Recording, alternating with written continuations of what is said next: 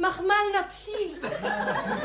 שצי, קרידו, קוחניה, ביטה פליז. מיד רואים שהיא אישה אידיאלית. דונה אידיאלי. מיס אידיאל. רוצה שנזדיין אולי? אני מה? להזדיין אולי? בן לאורה ריבלין של פראו פרפקט בקרובים קרובים לארנונה שלה בשישה אפסים חלפו כמה עשורים על השחקנית וגם עלינו, הצופים והצופות. נכון, גם בשנות ה-80 צחקו על דמות האם המושלמת, אבל סקס לא היה בסיטקום הישראלי הראשון. בטח לא למישהי שתחגוג 80 בשנה הבאה, ומתרגלת עכשיו מחדש למעמדה כסמל מין. אל תביט כך, אל תחתוך, רק תיגע. רק תיגע. אם אנשים רואים את זה עליי, או אני יודעת, אני לא, לא בטוחה, אבל אולי התפקיד הזה ייתן לי מי יודע מה, אבל uh, זה האופן שבו אתה חי, שבו אתה פוגש את אנש, אנשים, את עובדת איתם, זה משהו שקיים באוויר, אתה לא צריך ליישם אותו. זה האירוטיקה שקיימת באוויר, והיא קיימת בכל דבר. ארנונה של ריבלין היא לא היחידה שגילינו השנה כאישה עם חשקים ומאוויים. גם בפודקאסט ההסכת באות בזמן של דליה גוטמן ונורית גפן, השתיים מדברות על הכל, כולל הכל. לבשתי כותונת לילה, הייתה לי מזמן, אבל בחיים לא השתמשתי בה. כן. קמתי בבוקר עם של. אני, אני לא מבינה איך עוד בכלל לא הוציאו מהתקן את כותנות הלילה. אני ישנה היום, שאני כבר לבד, עירומה לגמרי. גוטמן את גפן הפכו תוך שמונה חודשים בלבד ללהיט ויראלי עם מעריצים ומעריצות שצעירים מהשתיים בחמישים ושישים שנה.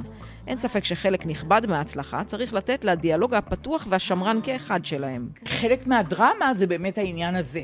שנורית מדברת על נושאים שאני לא יכולה לדבר עליהם, ו- ואז יש פוזה שלמה. בגלל שאני כבר לא רלוונטית, אני יכולה לרדת עירומה עם שמלה שקופה לגמרי, וגם אם מישהו יעבור ויראה אותי, זה לא יעשה שום דבר, כי אני זקנה.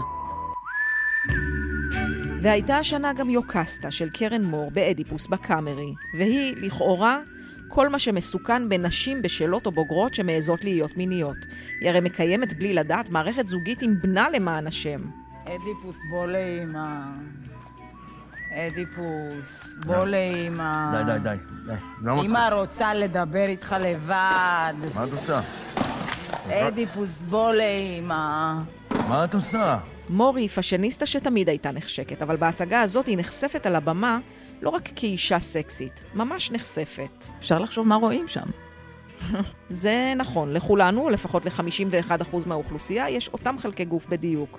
בכל זאת, זו לא הייתה החלטה פשוטה. אחד מהאתגרים שלי היה בתור אישה מבוגרת, כבר, בואי, בסדר, שושי. אני עוד לא בת 60, אבל הוא גם הרבה פחות.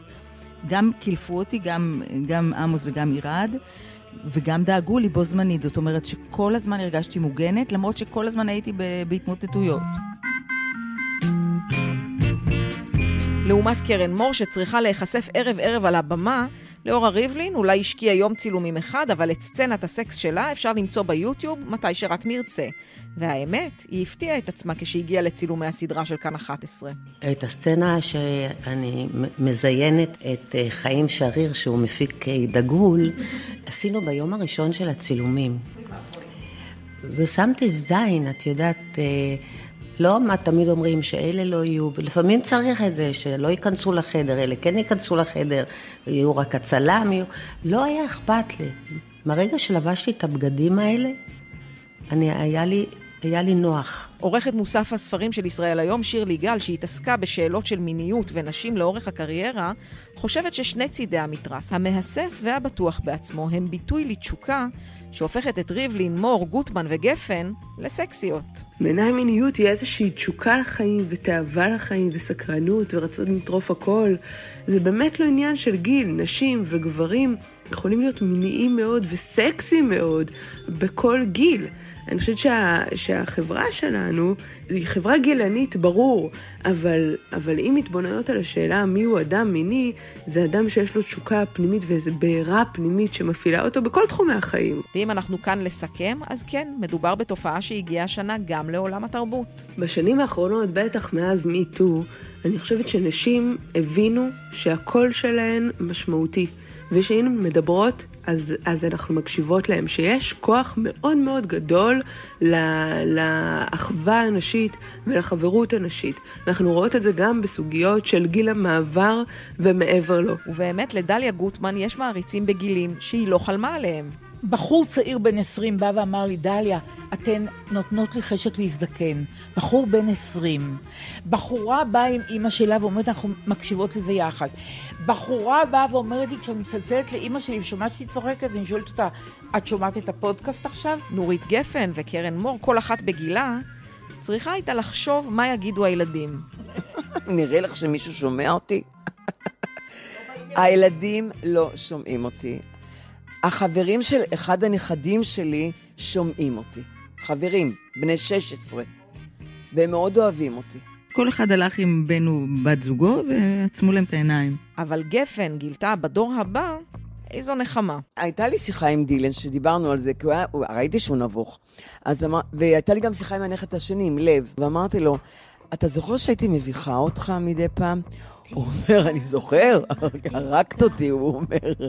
אבל מה הוא אמר לי דבר יפה?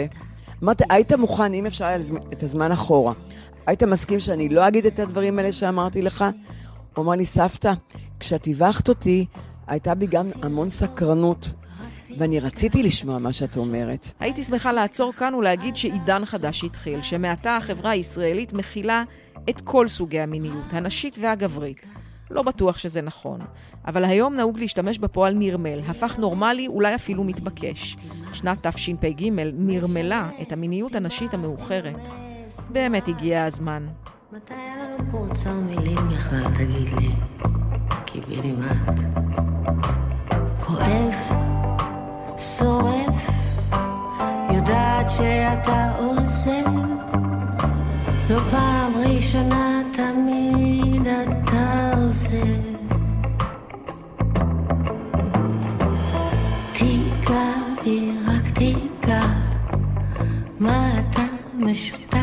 מתייסר, מזיע?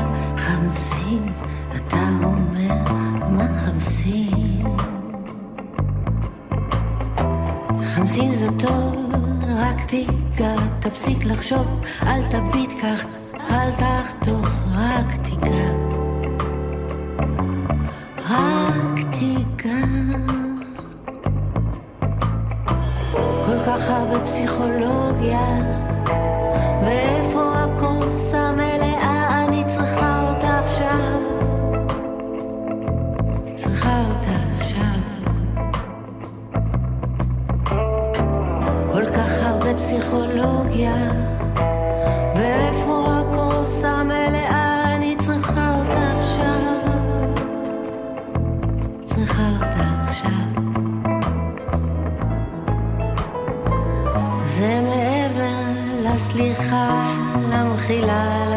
לסחרחורת, מעבר לאפלה, מעבר לנבזות הקטנה האילמת, ליד הצעקה, זה מעבר